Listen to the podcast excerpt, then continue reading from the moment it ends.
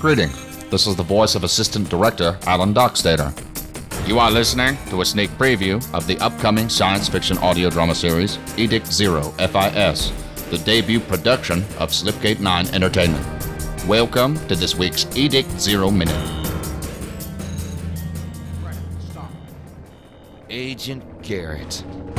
Stop! Halt! You're about to fall through the floor. Stop and shine your light down. Oh, oh. That would have been ugly. Well, I can't blame you for being distracted. It's a clear, beautiful night. It's perfect. All the stars out, and Thales isn't too bright. It's just right. Agent Garrett. Agent Garrett, huh? What happened to Nick? You can call me Nick. We used to be friends, remember? Used to be. You need to clear out right now. You can take all the pictures you want You know, after. there was a philosopher named Thales. Maybe the first of the great ones. It said that he was walking in a field one night and he was so preoccupied with the view of the stars that he didn't watch where his feet were going.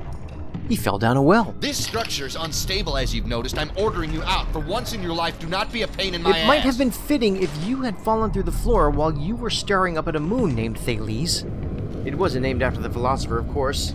At least I don't think it was. I wasn't distracted by the damn moons. I was distracted by my aggravation with you.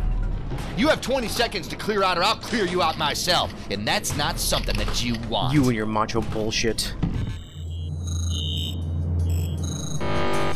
For more information on Edict Zero FIS, visit its home at edictzero.wordpress.com or the Slipgate 9 Entertainment Production blog at slipgate9.wordpress.com. Thank you for listening to this week's Edict Zero Minute. You are dismissed.